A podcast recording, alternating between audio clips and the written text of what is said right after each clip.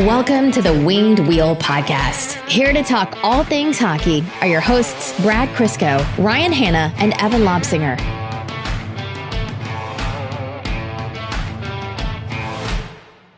You know it's an emergency episode day when one Brad and I pretty much knew this was happening as we recorded last episode. We we said as much without saying as much, but you really know it's an emergency episode day when big time showtime Evan shows up. Welcome right. back. You only show up for the big ones. I huh? even showered uh, right before I drove over here, so you know it's a big. And I brushed my teeth, so it's a real big day. real big day. This is your wedding day? Jeez. It might be. It might just be. the Patrick Kane saga is over, and you know, Evan, I'm I'm giving you some crap here for being gone on a very fun golf trip recently. You played Tobacco Road, very cool, but uh, I do have to give you credit because regarding the Patrick Kane saga, I want to note that you were the first one on this podcast to say it. The the universe was speaking to me. Lobstradamus, and for those who don't know, that's a play on words from Nostradamus. But Evan Lobstradamus strikes again. You were right all the way back in what was it, June? That you I said it no for idea. the first time. I- I'll So- just believe you. oh, I could have lied and said it was my idea. Foresight, fantastic. Recall, non-existent. We all have our strengths and weaknesses. It comes at a great cost. But Patrick Kane has indeed chosen Hockeytown, which is why we are recording not even two days after our most recent episode. It is worthy of an emergency episode of the Winged Wheel podcast. So, here to talk to you about all things Detroit Red Wings hockey, the world of the NHL, and Patrick Kane coming to Detroit. Welcome to the show. I am one of your hosts, Ryan Hanna. I'm Brad Crisco. And I'm Evan. On this episode of the Winged Wheel podcast, you can imagine we're going to be talking about Patrick Kane. Everything that him choosing Detroit uh, means for Hockeytown, means for the team, what's coming up, what we can expect from him, details on the contract, why it's not official at the time of recording, you know, here Tuesday late afternoon, and everything in between. And time provided, we'll cover some other league news, which there's been a lot of. It's been a weird day for Chicago fans as Corey Perry is on waivers for contract termination and, and the wild rumors there, and lots more before we jump into overtime. Before all that, a couple notes. First of all, Winged Wheel Podcast Night with the Grand Rapids Griffins is on Saturday, January 27th. Go to griffinshockey.com slash WWP to get your tickets. They do sell fast. I think there are maybe 30 tickets left at the time of recording that have these special co-branded Grand Rapids Griffins and Winged Wheel podcast hats attached to them. After those run out, they run out. So you guys have actually bought quite a few of those already. So if you want your tickets, griffinshockey.com slash WWP. Again, it's the same as Winged Wheel Podcast Night at the LCA in partnership with the Detroit Red Wings, but we're taking it to Grand Rapids for the first time. There's going to be a pregame live show featuring head coach Dan Watson and Grand Rapids Griffins players, and less importantly, us three, the hosts of the Winged Wheel Podcast. We're going to attend the game together, and there's going to be lots more there for you. So again, griffinshockey.com slash WWP. Also, this week is going to be a little bit weird in terms of content. So we had the Sunday episode. The usual Wednesday midweek episode is going to be replaced by this one. And we'll be back with you on Sunday with a special edition of the Winged Wheel podcast, or Red Wings Roundtable that's going to feature some special guests and some added content that we're going to pre-record on Thursday. So the schedule is, you know, our, our most recent episode before this one was last Sunday. This one, which is posting Tuesday night, and then you're going to be waiting until next Sunday for some content, but it's going to be a little bit of pre-recording in there. Okay. Patrick Kane choosing Detroit. Initial reactions go. I'm going to say a little bit of surprise, even though the rumors were that Detroit was in the mix the whole time. I think the best emotion that I can describe going through me right now is cautious optimism. We know what Patrick Kane has been. We know what he was last season, and we know the injury recovery he just got over and the giant question marks around that. You know, he comes in with a, we'll call it checkered past. From the on ice perspective, it's a no risk move. He's on a one year deal, which that was probably the most surprising part to me. I figured Detroit had a legitimate chance at Kane because he was interested in them. And if Detroit outbid the other teams by even a little, that could have got it done.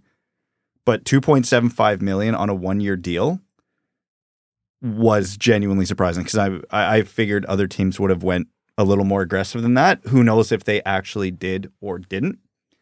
So if, much like Nicholas Backstrom, he does not recover well from his hip resurfacing, it's for the rest of this season, you can easily hide that contract. Not that the Red Wings will even likely need that space this year.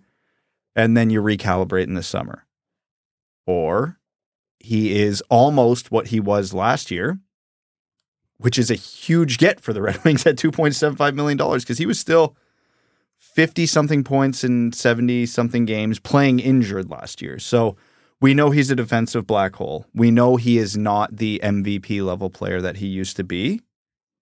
But even last year, he was still very, very productive and an elite playmaker, which is the biggest thing the Red Wings are lacking up front.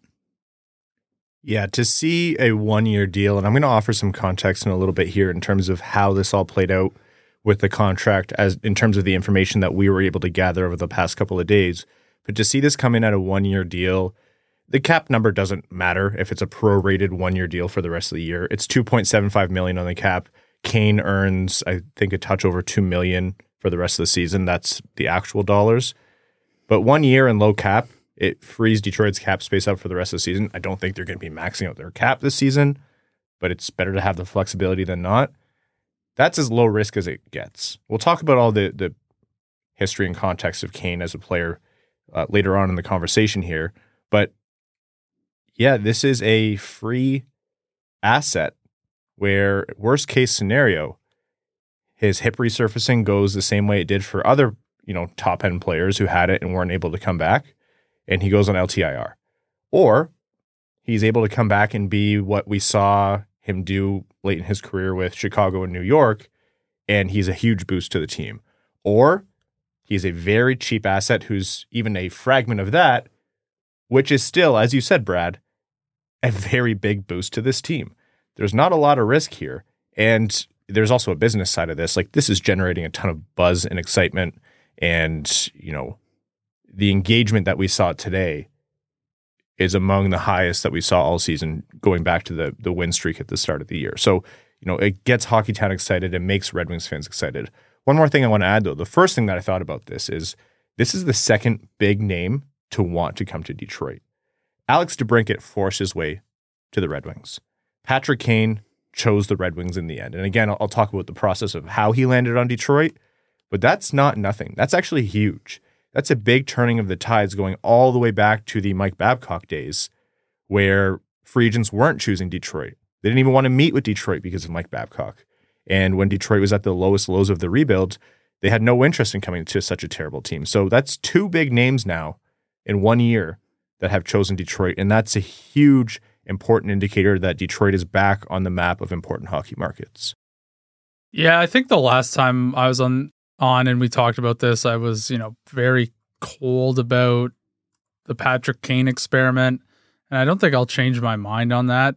But I do agree with what everything you guys said. Like now that we I guess I'll we'll call it a finalized contract. We know the details now. There's to me the risk is extremely low and you get to see what this guy still has in the tank. So if it works out, wow, what a fantastic get for the team. Adds a little bit of production. If it doesn't work out, well, it's one year and it's low cap, so who totally cares?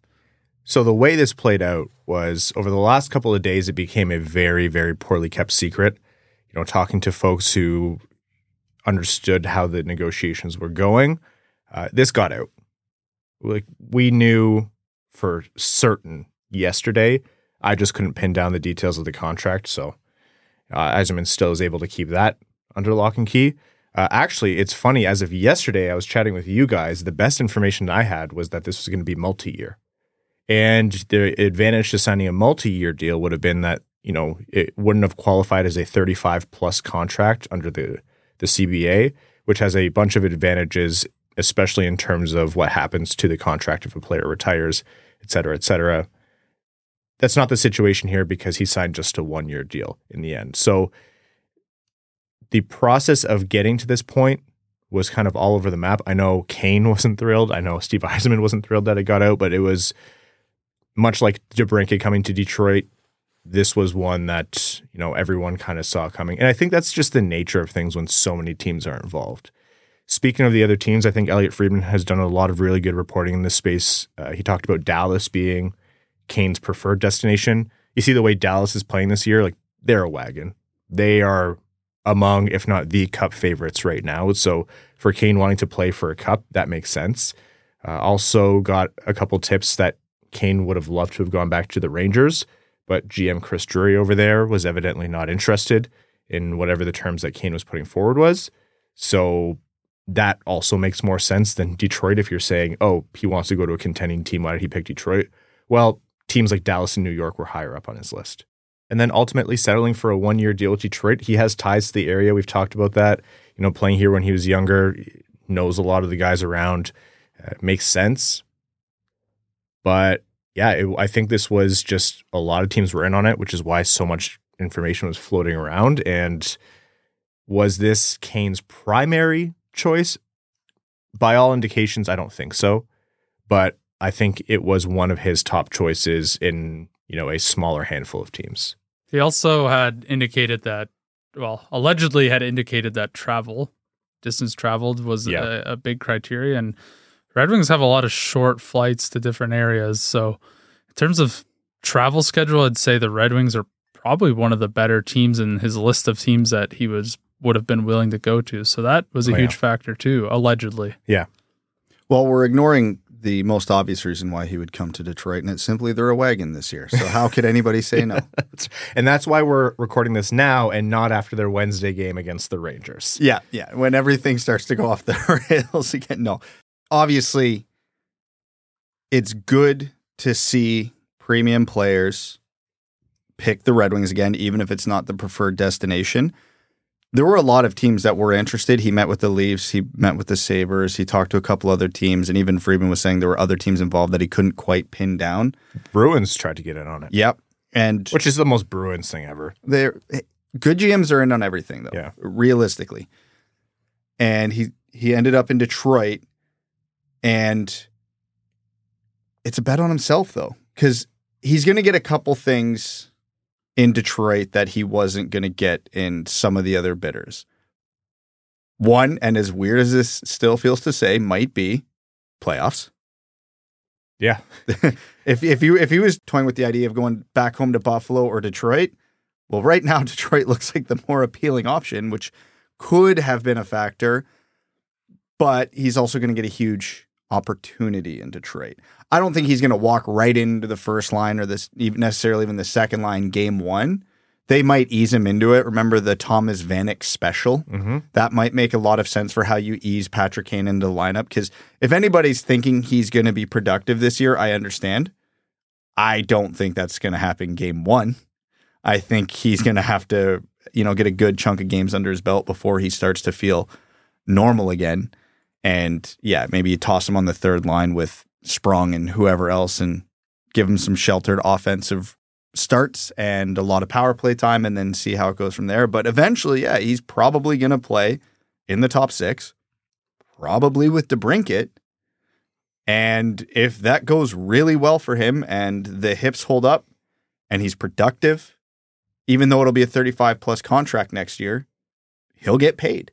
There were a lot of suitors for him right now with this gigantic question mark over his head in terms of how he's going to recover. If he squashes all those fears this year, he's going to get paid again. And maybe that'll be with Detroit. Detroit will get first right of refusal on him because they can negotiate ahead of time. And yeah, it's it's not a bad bet from Patrick Kane given the other options he had available to him. Let's talk about what the hip resurfacing surgery means. And I know we've talked about this probably 17 times so far, but now that the entire thing is done, what does this mean and why is there so much doubt? It's an operation that isn't conducive to being a pro level athlete afterwards.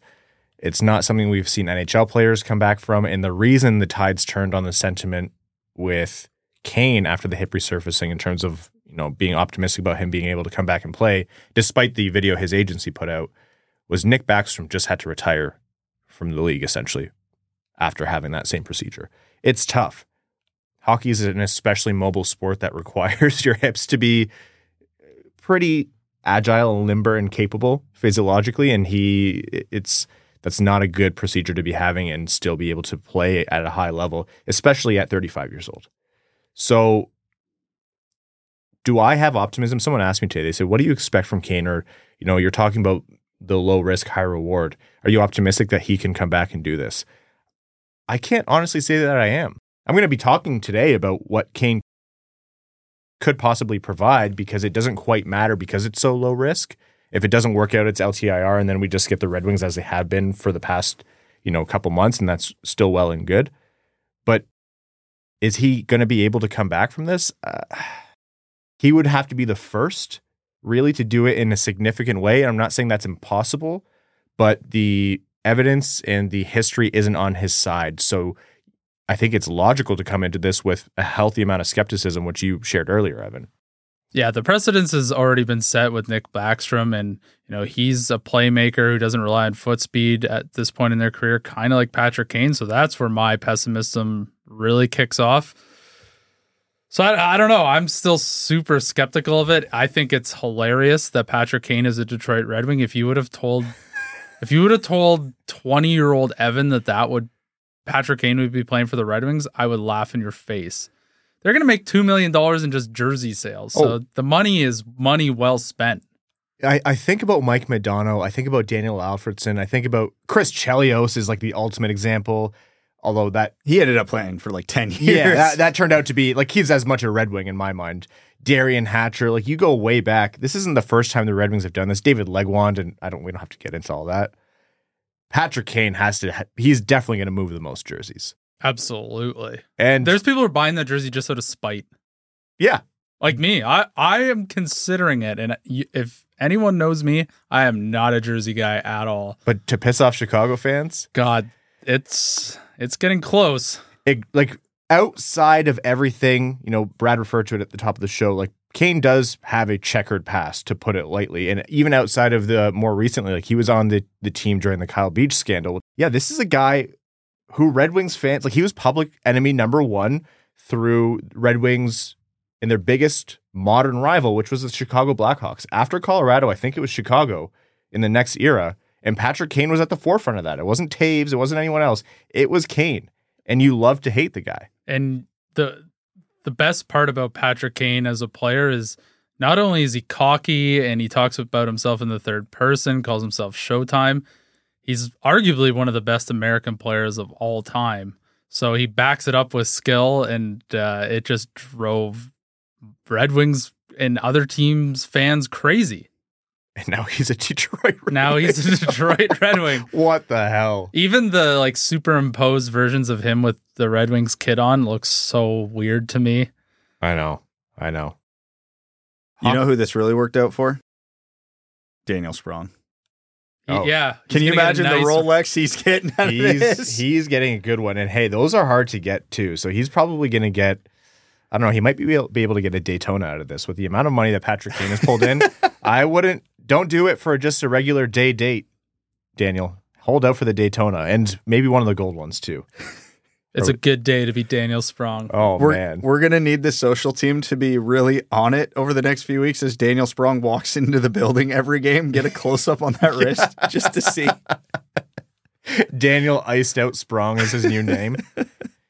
so Patrick Kane, those are the hesitations about him and you know coming back as a player who had hip resurfacing surgery. Evan, you alluded to it. Let's talk about who Patrick Kane is as a player in this point in his career. We know his goal scoring prowess from earlier in his career. I don't think anyone's expecting, like you mentioned, MVP levels of production. But Patrick Kane with reduced mobility, with a reduced ability to kind of make as big of an impact on the game, what can he still bring to the table if his recovery and return to form goes well? What I'm hoping is a new dynamic to the power play. And I think that's probably the safest bet of what he will actually be able to do. Because I am I'm with Evan. I'm extremely skeptical of what he's going to be able to do at five on five with he, was never a burner to begin with. And if he has slowed down even more, I, I do see a real likelihood that he's going to struggle to keep up with the pace at five on five. On the power play, however, your pace is generally defined by your brain. and to which he has one of the most elite minds in the history of hockey with the way he can move the puck and see lanes and manipulate players open. You get him on the half wall with the puck on his stick, he doesn't have to move around a ton to absolutely burn a defense in that scenario. Especially the chemistry he has with DeBrincat, and obviously they would put them on the same power play unit, you would think. So if Kane can tread water at five on five, which I think would be a win in this scenario, but be a huge boost to the power play, that alone makes this contract a home run. Yeah, I don't think Patrick Kane all goes well would be the difference maker between Detroit making the playoffs and not if they were like in a imagine the position Buffalo's in right now. Or wor- even worst case Ottawa. Like out of the playoffs, things aren't looking too great. I know Buffalo just had a win, but still I- I'm not saying Patrick Kane can come in and do that. But with the position the Red Wings are in now, which is a playoff spot and playing reasonably well most nights, he can come in and boost the scoring, boost the potency and the consistency of the power play, like you said, Brad. And if you are able to be creative with with how you're deploying him, like you mentioned, he's not going to be terribly mobile, and you want to essentially try to magnify all of his positive traits and minimize his defensive ones. That means a lot of offensive zone starts. You can make him impactful enough where is he the main driver? No, but he can be an impact and needle mover in terms of keeping this team in, in a playoff competitive space some nights. For me, deployment is going to be number one, and it's going to become more difficult on the road when you get a last change. I personally, you know, just thinking about it a bit today, I- think he would be excellent as a third line player. You know, get Compher and Sprong there because having Sprong having an, a a god tier playmaker on his line might really awaken something in him. And then obviously the power play. You know, his creativity is, you know, almost unparalleled when he was in his prime. Just having him there will, you know, keep the scheme always sort of open. It'll be harder for teams to game plan against the Red Wings power play. That's kind of where I see the ideal fit being. If things really go well, you know, maybe you slot him in on the second line, move to Brinket down. There's a lot of options there. It's it's the big question mark is how is his ability to play at the NHL level post hip resurfacing surgery? Yeah. That that's the that's the foundation of all of this. And if that crumbles, then it crumbles and this whole thing just becomes we were excited for a little while there and it ended up being nothing. When that's fine. It's harmless. We all know the risk coming in. It's probably still worth it for a lifetime of uh, Detroit Red Wings legend Patrick Kane memes. Oh, absolutely. Yeah, Yeah. it's already worth it. My one buddy's a diehard Ottawa fan, and the day the Red Wings signed Alfredsson, his life basically crumbled in front of my eyes. So today's been a good day. And I'm sure you were very graceful about that. Oh, as always, I was very gentlemanly and very graceful in his defeat. As as and that's all you need to know about it. So that's Patrick Kane's play style, and and we talked about where he might fit into the lineup. We'll get to that more in a second. Uh, something I didn't mention earlier, I think it was Frank Seravalli put out there that some of the difference making for Patrick Kane, the the couple points that are believed to have pushed him in this direction, counting the fact that Dallas didn't seem to be a landing spot and New York didn't seem to be a landing spot, is one the DeBrincat thing. You know, at this age, at this point in your career, Patrick Kane has to be thinking about maximizing opportunity for himself. Yes, to be competitive, but also to to show off what he can do. And you're going to need help. Like there's not a 35 year old in this league, except for Sidney Crosby, apparently, who is able to come in and be their maximum player without setting themselves up for success. And he's played at an elite, like all world level with Alex DeBrincat in the past. And Alex DeBrincat is still in his prime. So you're setting up a kid like that, then yeah, that's going to be one thing to help you. And evidently, the other thing that moved the needle for him was Steve Yzerman flying out to Toronto to meet Patrick Kane. We knew Patrick Kane met with Toronto in Toronto, and it sh- it's not you know breaking news or anything, but you know Steve Yzerman going out there and meeting with him was part of kind of what uh, what brought him over. And not to mention, allegedly, Patrick Kane had a glowing review for Derek Lalonde and how he thinks the game, how he sort of sees um, how you know teams play in the X's and O's. So the Red Wings had a lot of off ice items that they could pull from to really sway Patrick Kane to uh, eventually signing with Detroit. Where does he fit into the lineup? Like in, in terms of actual lines, Brad, you mentioned, I know you mentioned DeBrincat on the power play. Evan, you mentioned maybe the third pair with Conference Sprong. I actually really like that combination. It might be a bit much based on how much Detroit has to lean on Compher right now. I Yeah, zero say. chance he's dropping down to the third line right now. He's one of their most productive players. So their last game, the lines were Veleno, Larkin, Raymond, Kostin, Fischer, Sprong, DeBrincat, Compher, Rasmussen, Fabry, Kopp, Perron. And deployment is going to vary. Like they lean on Compher, DeBrincat, Rasmussen enough where is that really a third line? I don't know. Who sits out is likely to be Fischer or Kostin, and then whatever injury is. We'll get to Larkin and Berggren later on in this episode, but where does he fit in there? I think you're right, Brad. They'll ease him in to start. Like I, I would hesitate to cement anything right when he gets in. It'll probably just be a lot of sheltered power play time and and really taking it easy on him. But long term, I I would doubt we're going to see him much on a first line, for example. It just doesn't seem like That like would be shocking to me. uh, not impossible, but he would have to have a comeback of all comebacks. And even then, are you gonna if, if he's thriving on the second line, are you gonna break that up? What is best case scenario for Detroit right now? They're already kinda sorta trying to work out with bumping DeBrincat off the first line for the last week and put him on the second line. They've been trying Veleno with Larkin and Raymond to I'll call it lukewarm results. So I don't know if it'll be Veleno, maybe it's Fabbri, Perron, whoever. They want to find someone to play that left wing role on the top line that doesn't diminish the top line, which would then ideally free up the Red Wings to make a second line of DeBrincat, Compher, Kane. Because if Kane's comeback is even remotely successful, all the jokes we've made about how bad this second line in Detroit are go right out the window with that line. Because Compher has proven to be, at least for this season, one of the best offseason free agent signings in the league. We know what DeBrincat is and can do. And if Patrick Kane is even 70% of what he was last year, now you have legitimate threat on the second line, which then frees up, you know, a third line of, we'll say, one of Fabbri, Veleno, Copp, Rasmussen, Sprong, whoever. And again, they've always had a good third line rel- relative to the rest of the league, but that would that Yeah. would really put it over the edge. And- That's legitimately a good third line. yeah, and like that doesn't even factor in where Prawn might settle in, right? So the Red Wings get depth out of this, and they've already been able to out depth a lot of teams this year. So as long as Patrick Kane is capable and reasonably productive, it does open up a lot more possibilities for this team.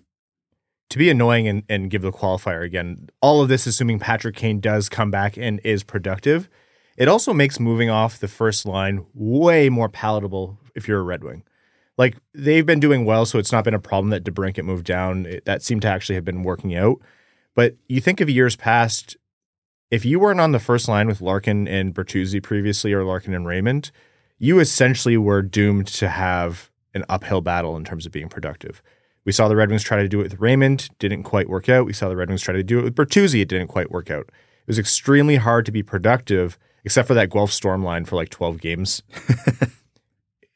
Lower down in the Red Wings lineup, and that's not because the Red Wings are cursed or anything special. It's just that when you're a bad team and you don't have good players, and you're not playing with good players, it's hard to be a good player. The production begets production. Good players beget better players.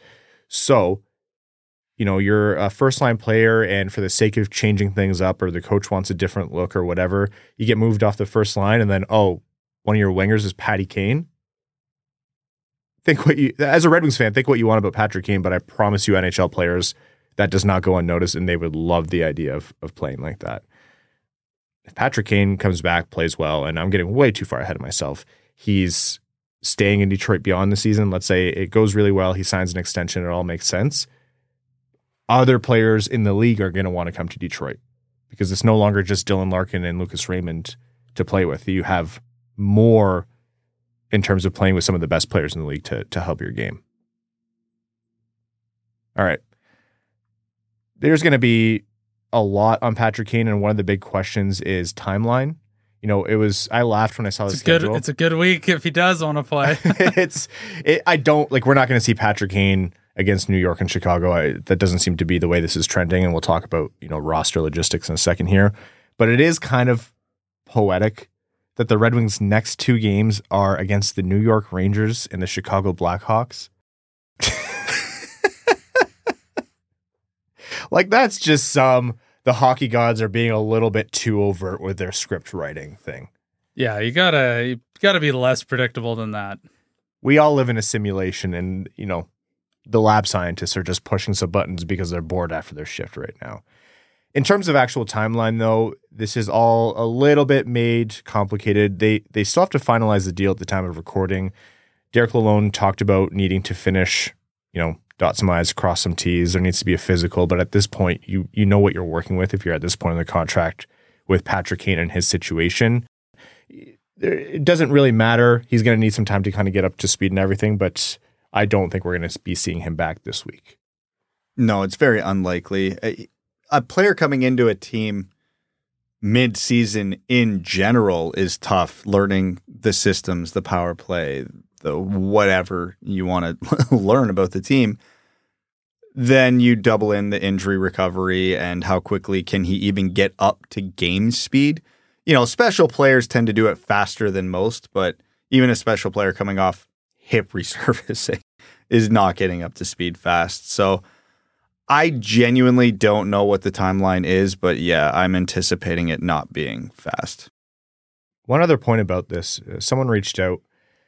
They said, you know, it feels weird seeing Kane in a Red Wings jersey and that he's coming to Detroit, obviously because of the rivalry, but also they they addressed like, you know, Red Wings fans have really hated this guy for a long time and have had no problem pointing out his checkered past. And most recently, he was part of the the Kyle Beach team, Chicago Blackhawks, which uh, you know the allegations came out that everyone on the team knew, and there's been conversations and relitigations that we're not going to do here today about who knew and what they were told thereafter in terms of punishment and when Aldrich left the team, etc.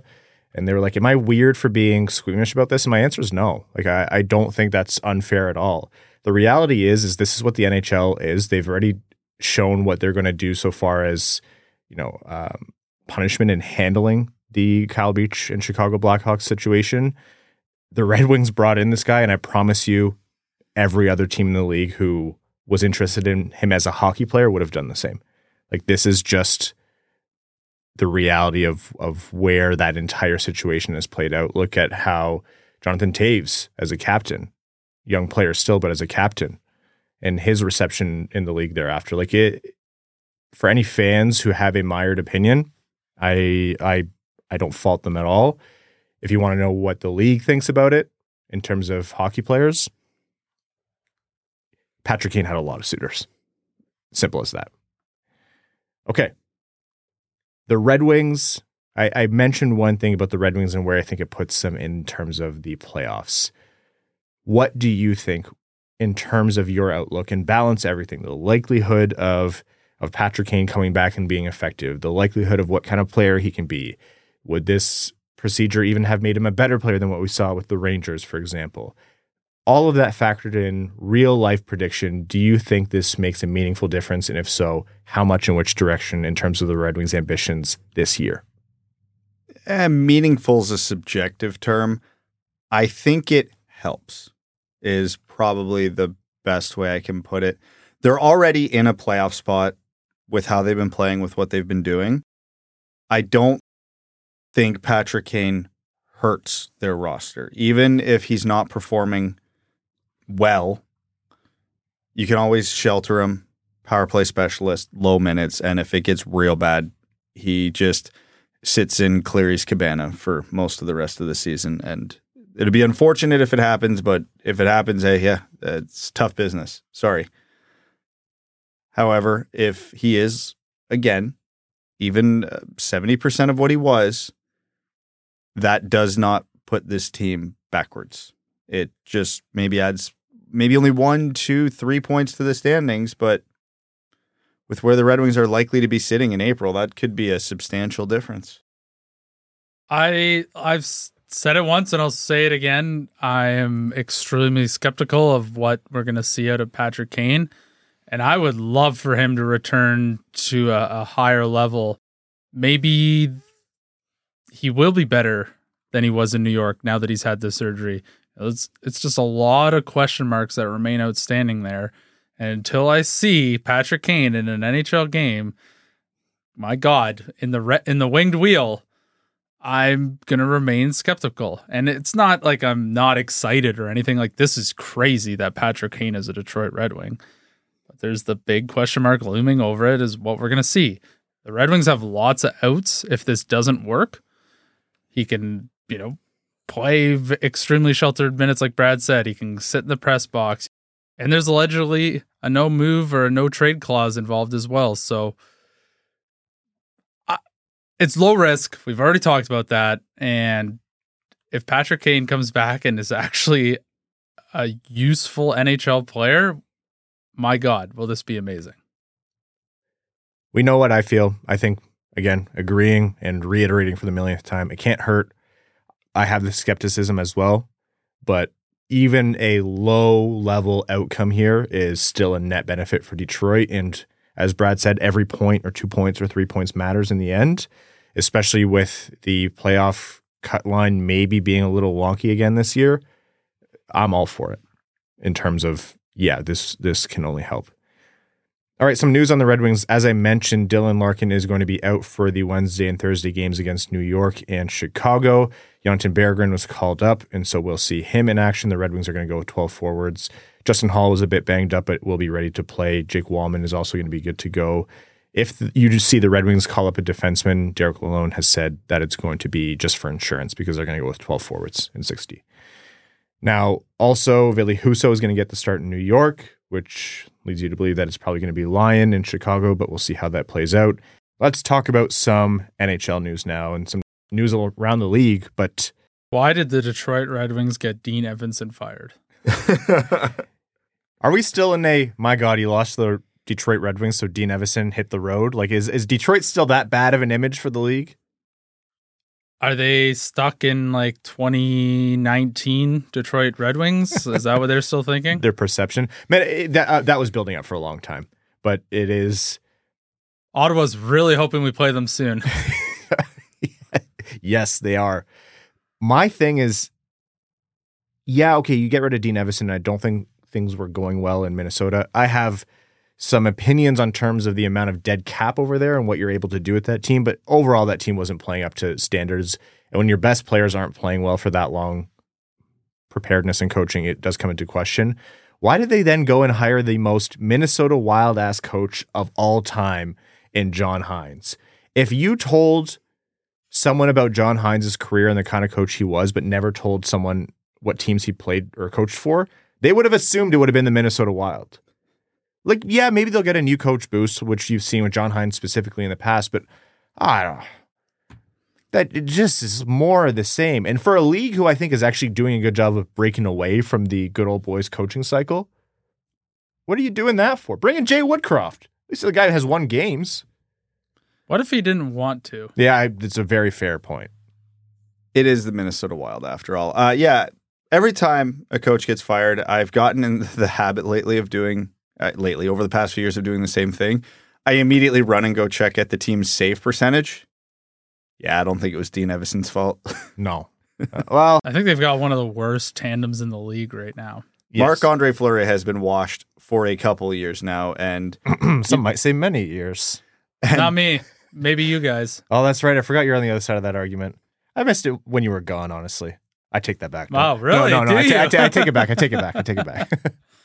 And uh, Gustavsson had a good year last year. But how many times have you seen a goalie come out of nowhere to have a great season just to turn back into a pumpkin at midnight? And that might be what's happening here. Kaprizov's doing nothing, which you could argue, yeah, the coach has to get his guys going, and a lot of the important players in Minnesota aren't going. I have a hard time believing that's on the coach, especially when the goal the team safe percentage is sub nine hundred, like substantially sub nine hundred. there is an amount of, you know, guilty satisfaction that comes from, yeah, this team is the one who was the final nail in the coffin. You know, you, you never celebrate someone losing their job. He's still going to get paid. That's the beauty of being a coach that's fired in the NHL. That's the dream, actually. That's the dream. Mike Babcock made out like a Oh, he's living the dream Twice. for sure. Twice he pulled that. Well, well, think about like when Joel Quenneville w- went to Florida. He insisted that Bobrovsky, uh, which is now h- hilarious because Yeah. Bobrovsky was notably struggled. He insisted that Bobrovsky was there, and that's Paid. not by mistake. That you know, good coaches have good goaltending. So to see is how how it played out in in Minnesota is not totally surprising. All right, let's talk about Corey Perry. God oh, damn. oh God. The internet's so stupid. It- As a regular participant, as someone who's in all capital letters way too online, just so stupid. God, so dumb. I, I want to say that at the time of recording, the Chicago Blackhawks GM Kyle Davidson has started his press conference and has already said um, that he won't be able to disclose many details about the Corey Perry incident, as it's referred to, which has led to Corey Perry being put on waivers for the purpose of contract termination. He did say, however, the rumors about it involving players or families, read Connor Bedard and his mom, uh, are wildly inaccurate and frankly disgusting. And He, he ain't wrong. Call me soft. Genuinely call. I have no problem if you want to rib me for this. But the whole time this was happening, I'm like, you know, we all grew up in hockey dressing rooms. We all like inappropriate jokes. We've all like been on digging at- Xbox Live. Yeah, like we know how it goes. But as this was playing out, all I could think of was like, man, Connor Bedard has a thankless task of being the next face of the league. Has come in, done it with a smile on his face. Well, he doesn't smile much. No, but it, that, for him, that's a smile. He's a Sidney Crosby type, right? Oh, 100%. and he's doing all of the media. He's he's doing six interviews during game time in a sixty minute game. He's he's not even going to the room at intermission right away because he's doing interviews, and then eh, just the world runs rampant with this rumor, and you're just like, you feel for him and you feel for his family. It's just, I was squeamish about it. I was just like, Chicago did an absolutely tragic job of getting in front of this Yes. too. They let this thing percolate and let the the the the knuckle draggers such as myself on the I was not a part of this, but the knuckle draggers that are adjacent to me yeah, build this familial knuckle draggers. yes, exactly. Build this thing into this crazy unsubstantiated rumor. which is mind blowing to me that Chicago didn't get out in front of something. well, they have. I got him with that one. I, I I don't know if you're keeping that in, so oh, that's not that's staying. That's staying. He's not. He, it's been a while since he's been that clever. It has to stay. That That's- is true. Yeah. right.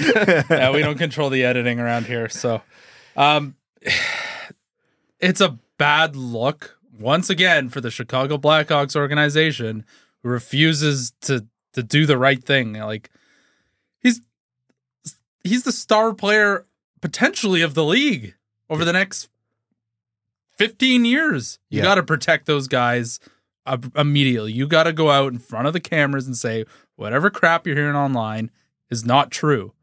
We will deal with the rest internally. There's an ongoing investigation. End of story. So the one thing I'm not going to defend the Chicago Blackhawks. I will never defend the Chicago Blackhawks, but I will make one point about Kyle Davidson specifically, just to present the other side. He did say the right thing today. Oh, absolutely. It was just too slow yeah. In internet terms. Yes. In the real world, the from when these rumors started to now is not a very long time at all. But that's you have to understand how the world works in a perpetually online world, a way too online world, as Ryan so adequately put it. You have to get on it. If you have to crawl out of bed at 2 a.m. and drag yourself to a microphone, you have to do it in today's day and age. You have to. And, you know, Kyle Davidson's a young GM. He hasn't been in this role long. He said the right thing. It was just too late. And now he has to understand going forward, he does not and will never have the luxury of time when shit hits the fan. and it's not you know corporations organizations they almost always move incredibly slowly on these sorts of things they always seem to attempt to gather all the facts and the the fact now that there's a contract termination involved in this you know for sure lawyers are involved so you got to make sure you get that right and you can't say the wrong Yeah. things which I totally understand but yeah you you you can't let Connor Bedard get dragged through the mud like this doesn't matter what's true and what's not, even before the denial. you bring in one of the Infinity Stones to change reality at that, but you have to protect Connor Bedard. You owe it to him. Oh You yeah, owe it to that's a bad look. Regardless, you know, even before Davidson's denial, some other things that have been out there, and again, this isn't based off of any insider information, and, and I, I hesitate to say too much in terms of what actually happened, but there's, uh, you know, rumors going out about conduct in terms of uh, what, what was the statement in terms of a safe work environment and player safety, which makes you think of, for example, previous hazing incidents or conduct like maybe you're out on the town the night before a game or something on the road. There's a million different things it could be. The fact that it led to contract termination is all you need to know that it wasn't nothing because the PA does not stand for They are not happy about those sorts of situations. no. Anyways, what an ugly mess. Unfortunately, there's a really funny part about this. They were talking about Corey Perry being, you know, he was actually having a very good season with Chicago to mm-hmm. start. He was an important part of that team. I mean, they're terrible, but still. And I think Kyle Davidson said something like, you're going to have to kick him out of the league if you want him to retire. Oh, Did he say that today? No, no, no. Like on. Oh my god, thank God. No, can you imagine he said it today? But like, it was like two weeks ago or something. oh my god. Oof. Again, the hockey gods, it's Man, a bit on the nose for me. thing do things change quickly or what? Yeah, does one I know for the length of this podcast we've hated the narrative of, you know, every team has to bring in that old wily veteran to mentor the young kids. With the Lucic and Perry things now, can that narrative die, please? well, the Perry one was working. Was it though? It was The working Foligno on one's ice. working too. The the Perry thing on the ice was working, but that whole mentorship thing apparently not. Nah, you gotta. I don't know. I can't pretend to know these guys personally. How many times have you ever heard of a guy who's like a terrible person in person, but just an excellent guy to to guys in the room? Like the hockey players are all terrible. We're all terrible people. Like that's just This the is- rule. This is true. But are you the extra layer of terrible or just average terrible? That's right. Anyhow, uh, yeah, we'll see what the actual details are. It's going to get out eventually. It's going to get out eventually. Even if you remember, you know, back to when Jim Montgomery was let go by Dallas, and that was a uh, an alcohol, a substance abuse thing. Like they held that back for as long as they could, but it got out eventually. As will this one. So I'll say we'll see, but I'm nervous about what happens in the interim. So something I want to call out poor Max wrote a really, really great feature on Simon Edvinsson and, you know, Simon Edvinsson and the quotes he gave Max and talking about, you know, not being called up to the team. And he's doing really great stuff with Grand Rapids right now and has essentially done all that he can do to show that he belongs on the Red Wings and is, uh, you know, waiting his turn. Anyways, that feature launched this morning. as much as we have the podcaster's curse, the same amount Max has the, you know, I just wrote a big feature as a as a hockey writer curse. So I'm gonna link it in the description of this episode. There's gonna be so much Patrick Kane content, especially from us over the next while. Do yourself a favor, read this article. It's really great. I think Simon Edvinsson joining the Red Wings can have a bigger impact on the team than Patrick Kane joining the Red Wings this year. So it's worthwhile to read. Yeah, the the writer's curse, the podcaster curse. It's real. Yeah. And and last night, I think I even said on the episode on Sunday, there was an exact time, date and time that would be my worst case scenario for the news to break. And you text me three minutes off that exact time yesterday. And I was like, you gotta be kidding me. I know. How funny was that? I almost oh man, I almost lost it, but Max definitely got the shorter end of the stick on this one. We haven't become masters of this universe, but we've become very good observers. Yes. We know when we're about to be walloped. Well, like I said earlier in the episode about Evan, it could apply to all of us. Foresight, great. Oh God. All right. Uh you know, for an emergency episode, you don't usually have so much content. And yet Chicago Blackhawks adjacent news has filled the NHL world today. So thanks, I guess. Let's jump into overtime on this emergency episode of the Winged Wheel podcast. Overtime is brought to you by our Patreon supporters. Patreon.com slash winged wheel podcast if you want to support the show. You get access to things like our Patreon exclusive Discord. You also get access to all of our giveaways. For example, we're giving away two tickets to every Detroit Red Wings home game, the vast majority going to our Patreon supporters. Also, you get access to all of our bonus overtime content or any bonus content that we put out there. For example, after every episode, we record a uh, overtime or bonus overtime Patreon exclusive segment where we answer any questions that we didn't get to on the main show. We let loose, have fun. We do a segment called Thoughts with Evan where you get to see a horrifying insight into this man's mind or Oh, whatever's rattling around in there. just wait till this one and I talk about the golf trip. And it's actually going to be very good and lots more. So again, patreon.com slash winged wheel podcast. Let's take some questions from our patrons here. Frank Stanley says, with the signing of Kane and the call up of Berggren, who do we waive or send down? Do you think a trade is in the works to ship out a defender or a goalie? So, you know, addressing it now, that's more of just a, a Larkin thing. Long term, I still do wonder though about goalie. Probably not the answer for this one, but I still am intently watching what happens with mostly Reimer, but really any one of the Red Wings three goalies. That's the most likely. But with Patrick Kane now, you could argue they have a surplus at every position now. You know, one of Kostin or Fischer's probably scratched every game. Berggren might end up back in Grand Rapids. They already are carrying seven NHL defensemen when we everybody can and should be making the case that Simon Edvinsson could be up here. So just because goalie makes the most sense, I don't think that's a foregone conclusion. I think it could be any position here if, if, if a trade is in the works. All right, next comment here from Norris Sider says, regardless of how the Kane experiment unfolds, I think this should lend more trust to the Yzerplan without having the foundational advantage of draft luck like so many perennial contenders. Theoretically, incremental moves like these are what will pave the way for our return to the cup. Instant gratification is always nice, but at least we can be thankful for cool moments like this in the cat acquisition along the way. Cheers, boys, and thanks, Steve, for the early birthday present. I believe I'm as old as Brad as of tomorrow. No, no, you're young. Brad's old. Remember. Yep. It's all about perspective. And how you feel. And I feel old. Oh yeah, you are. You look like you feel old. that might be the meanest thing I've ever said. To us. that was a bit much. I'm sorry. Clapping bombs.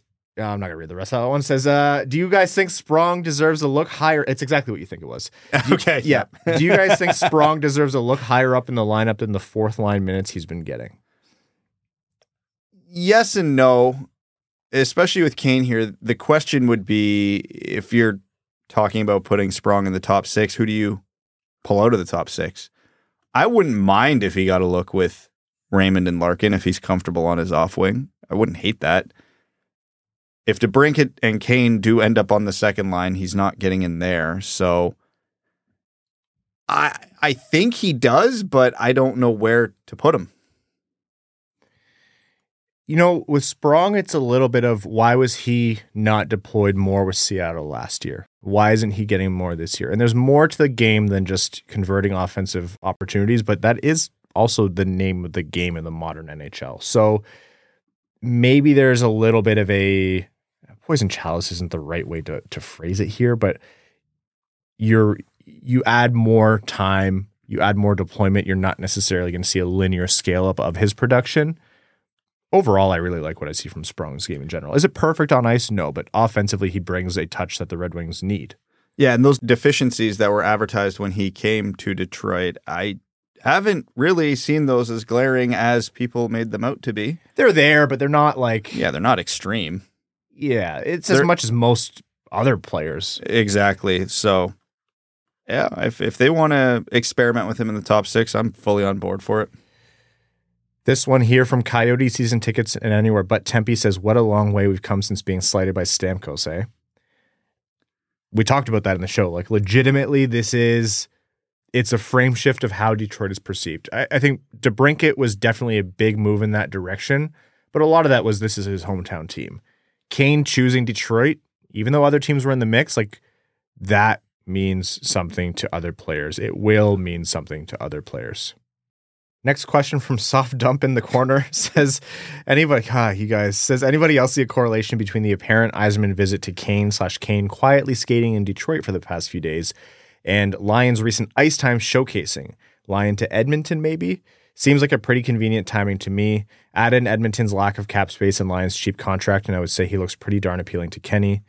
Also, currently watching last night's game between Ottawa and Florida. Everybody on the ice gets a game misconduct. That was hysterical. Phenomenal content. As a referee, you have to dream of being able to make that call. Elmira native of Garrett Rank. Was that Garrett Rank? Yep. Of course, it was Garrett Rank. I've not had uh, the Red Wings have not had a lot of good uh, good Garrett Rank games. He was part of, he was part of the stick throwing game for for the Red Wings. He's uh, very good friends with one of the guys I was on the trip with. Oh. So when he saw that clip, he was dying. So on the Alex Lyon thing, this is one of those things to not overthink. You are correct. Edmonton could and probably should have a lot of interest in Alex Lyon. He's playing great, and their goaltending sucks. However, the reason Lyon got in to play for Detroit was twofold. One, Husso had a kid, and the Red Wings had a back to back in Sweden. So it was very unlikely a goalie was going to play both of those games. Uh, and two, leading up to the game where Lyon played, uh, Reimer and Husso sucked. So it was the most logical time to, hey, we need a goalie to perform if we want to make the playoffs. We gave this guy a two year contract. Let's see what he's got. And he's played very well. So for a team like the Red Wings, who have thoughts of making the playoffs, as now giantly signaled by the signing of Patrick Kane, they need to play whoever the best goalie in their organization is at any given time. And the NHL has never been more of a 1A, 1B goaltending tandem than it is right now. So if you've got one guy who's playing well and you got two guys you're kind of not totally sold on, you don't trade one of those two options. You got to see what you got still. Joe Falzone says cap friendly houses with approximately 10 million in cap space at the deadline. Obviously, injuries would dictate additions first, but right now let's have some silly fun and pretend Stevie buys. He shouldn't. Who would complete the bonkers hat trick of DeBrincat and Kane? I'm not even going to say a trade. Johnny Toews comes out of his hiatus to finish the season. You're you're gonna give some Red Wings fans some aneurysms. I gave myself an aneurysm. Could you? There's a non-zero chance, not a good chance, a non-zero chance that by the end of the year the Red Wings could trot out a line of Alex DeBrincat, Patrick Kane, and Jonathan Toews. Du- Dustin Byfuglien's been secretly working out to prepare for his return. He's got a pro fishing career. He's got like a stat page and everything. I've never seen a guy just not care about playing professional hockey quite like him. he is built like a Mack truck. Like he, he has so much natural athletic and hockey talent. And the dude just loves to just not care and be big. that hit, the hit he had on Mark Stone is one of the biggest hits I've ever seen in my life. Also manhandling two. Was it Vegas players? He just picked up two guys like they were like his carry on luggage. This question from not Steve Yzerman spying on you says, Would you say the addition of Kane signifies a shift in how Steve views the franchise? That now we are starting to approach the window to add win now talent slash pieces. I think the last two off seasons have signaled that. I agree. I, I, that definitely the shift is there. Like this is a a step, but we've been in that phase for a little while now. I'd say the start of that was the Copp off season. What I will say, and even just based on everything I've been reading today, this was the signing where the rest of the league noticed. The rest of the hockey world noticed. I, I was even listening to a podcast and I was listening to it on the way over here. It was weird how they almost seemed surprised to this point when they looked at, okay, the Red Wings got Kane, let's dive into it. Oh, they're ahead of Ottawa and Buffalo and Toronto and Tampa. Like, yeah, it's, it's not a new development. The Red Wings have been playing well this year. They bought this summer. It makes sense they go out and acquire Patrick Kane. So this doesn't change anything for the Red Wings, but I think the perception of the Red Wings is very different today. And last one here from one Will Bukima says, question for Brad. Oh God, what type of secret base bullshit am I in here for? I love it. What does the Kane signing mean for Brady Cleveland? I had I had to give you that one. We love Will, and I had to give you that one. what does it mean? Um, nothing. All right, folks. Thank you so much for tuning into this emergency episode of the Winged Wheel podcast. The as Lobsterdamus himself ascertained what happened in the offseason, the Patrick Kane episode of the Winged Wheel podcast. There's going to be more to come. The content over the next little while is going to be a little bit funky. So there's going to be no midweek episode this week. This is our midweek. But what we will be doing is recording after the Thursday game. So after both games, we'll be recording a little bit, and that's going to go into our next Sunday episode. That episode's also going to feature a Red Wings roundtable with some special guests. And then you'll also be celebrating a lot of you, but you'll have, after the Sunday episode, you'll have two episodes without me. So Brad and Evan have the reins. God help you all. Have mercy on all of our souls for whatever happens to that. And if I come back to an intact podcast, then I'll talk to you later in December. But that's going to be our content schedule. But thank you all so much for tuning in to this surprising and unsurprising episode of the Winged Wheel podcast and an exciting time for Hockeytown, a confusing time for Red Wings fans. And I mean, this is our first in season emergency episode of the year. DeBrincat kind of happened as well after we recorded, but still. But this was fun to do. So we'll see where this one goes. Thank you all so much for tuning in. If you're a new listener, welcome to the show. And if you're a listener of old, I say again, pretty wild departure from where the Red Wings were when we started this show. To all of our Patreon supporters, we could not do this without you. Patreon.com slash winged wheel podcast if you do want to support the show. Arjun Shanker, Yves Bartels on behalf of the Sarah Grand Foundation, Akefer, Samuel Soderholm, Raymond's Missing Tooth, Icon, Brad's Lord and Savior, Bradley Cleveland, Glenn Brabham, Cider the Ass Kicker, Connor's Left Knee, Ashley Van Conant, Sea Lion, Keenan O'Donohue, Yanni Burgers, Meals on Wheels, Matthew M. Rice, Admiral Matt S. of the Cheesebag Navy, Carl Brutanen Analuski, Carl Provi, who's a new name level sponsor, Citizen High Five, Clip Clop Nene, Connor Scovey, Coyote Season Tickets and Anywhere But Tempe, Craig Kibble, Denny's Gamer Girl, Derek Enstam, DJ Denton, D Town West Side, Exquisitine Buble Schwinslow, Fergus, member of the Black Eyed Peas, Give Blood, Fight Probert, Hockeytown Love, Hockeytown Matt, Hassam Al Qassem, Jake Ollum, Jacob Turner, Joel Miranda, Kalen Wood, King Tone, Marcus, Marlon Winchester, Matt K, Cannon Fodder, the Cheesebag Army, Matt McKay, Michael Edlund, R.A., Red 3, Ryan Hubbard, Scott Martin, Scree and Lube, Sprong, 88 for life. Doesn't want to give up the number A. That's what I appreciate about you. Walman's Elite Dancing D, Plan Stan, General Andy Bohan of the Cheesebag Army, Sam Bankson, AB, Adam Rose, Axel Sandy Pelika. AB might be a new name level sponsor. Uh, thank you so much for your support.